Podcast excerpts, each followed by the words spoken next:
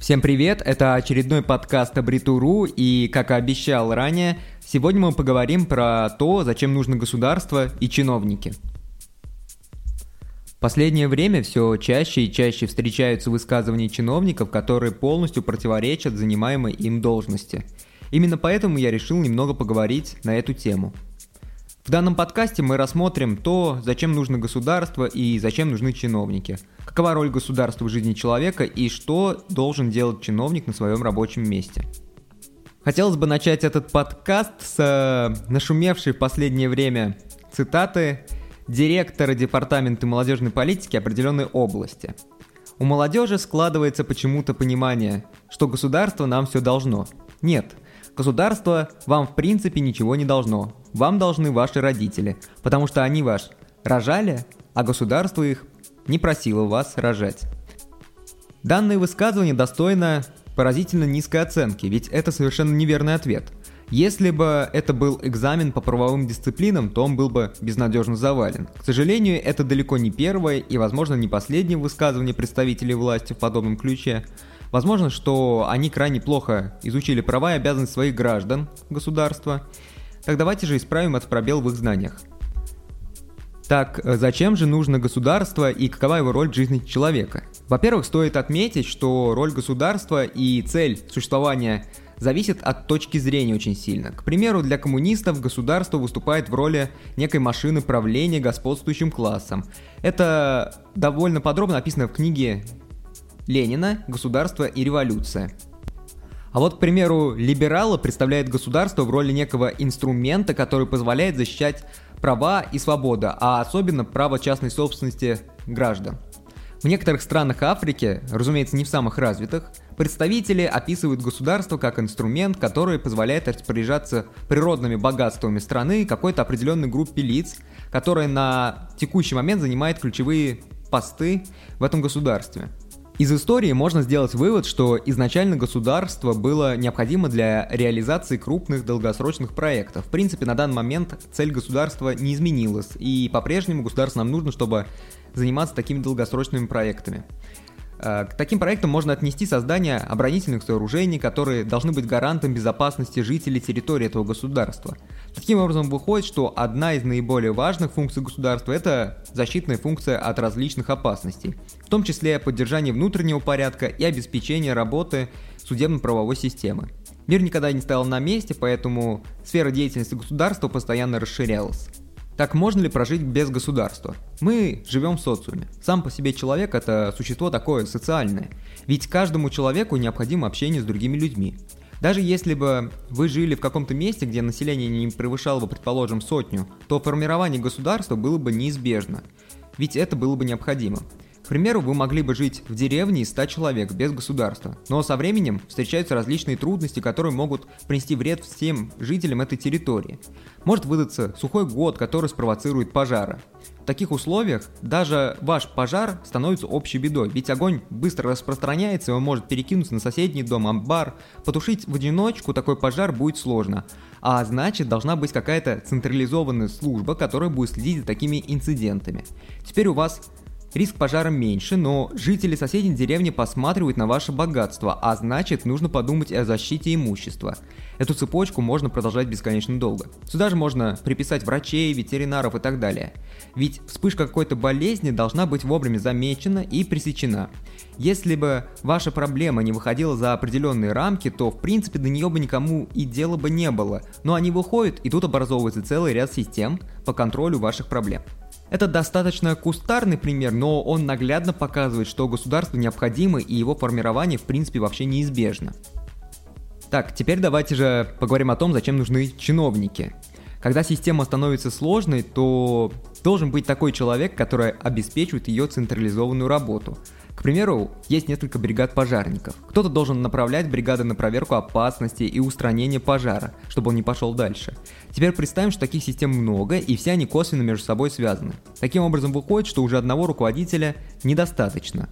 Вот примерно так и появляются чиновники. Чиновники – это государственные служащие, которые обеспечивают работу определенных систем государства. Так, теперь все понятно. Выходит, что чиновники люди нужные и полезные, но только в том случае, если они исправно выполняют все свои обязанности по защите прав, имущества и здоровья граждан. Вот только давайте представим на секундочку, что чиновник работает плохо.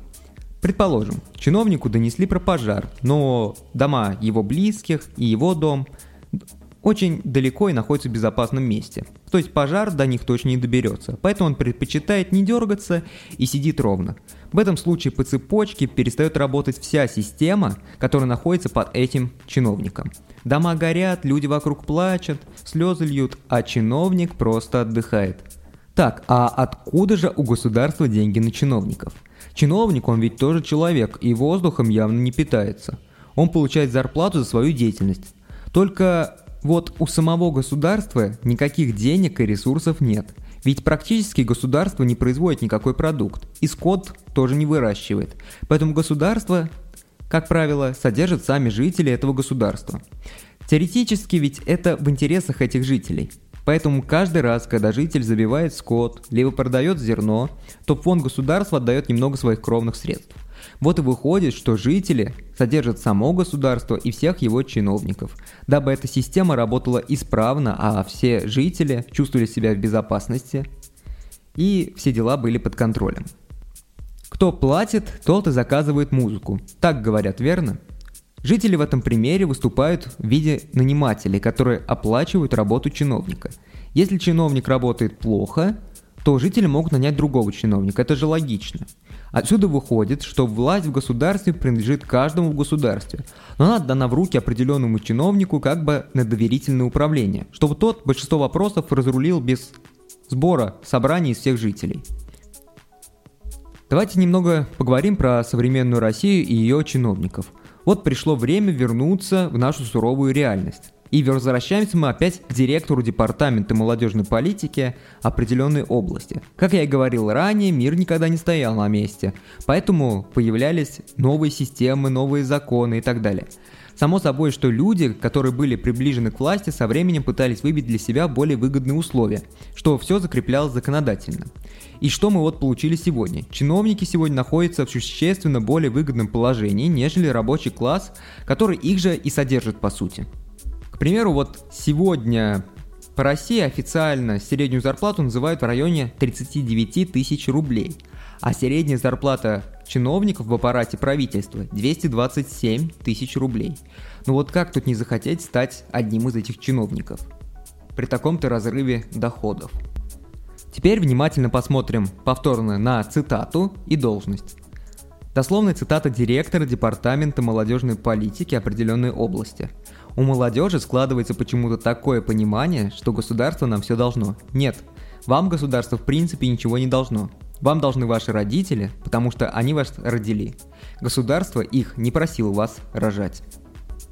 Дабы подогреть вас, скажу, что этот чиновник имеет в собственности пару участков, квартиру площадью 116 метров и далеко не самый бюджетный автомобиль. И далеко не все это перечислил. Департамент молодежной политики, по сути, занимается развитием молодежных программ, привлечением средств в эту сферу и вот всем таким. Также стоит упомянуть и тот факт, что в последнее время политика направлена на повышение рождаемости. Теперь берем все эти факты и приходим к выводу, что чиновник открыто заявляет, что свои функциональные обязанности он не хочет выполнять. В целом, последнее время довольно часто встречаются различные высказывания, которые несут в себе смысл. Государство вам ничего не должно. Но зачем тогда народ нанимает работника, который не должен выполнять свои обязанности? В чем здесь смысл? Так, вот и пришло время сделать немного выводов. Исходя из, из описанного, можно сделать выводы, что государству мы должны, но и государство должно нам. Это некий такой взаимовыгодный союз, где государство выполняет свои обязанности, чтобы предоставить гражданам наиболее комфортные условия жизни. Если чиновники забывают о том, как образуется государство и для чего оно существует, то такое государство неизбежно движется к саморазрушению. Ведь власть государства по сути держится на доверии народа. А при таком раскладе какая может быть речь о доверии? Какое доверие может быть к человеку, который без спроса берет ваше и ничего не дает взамен? На этом все. Я очень старался, поэтому надеюсь, что получилось интересно и довольно-таки полезно. Не забывайте подписываться на нас в социальных сетях, делать репосты, ставить лайки.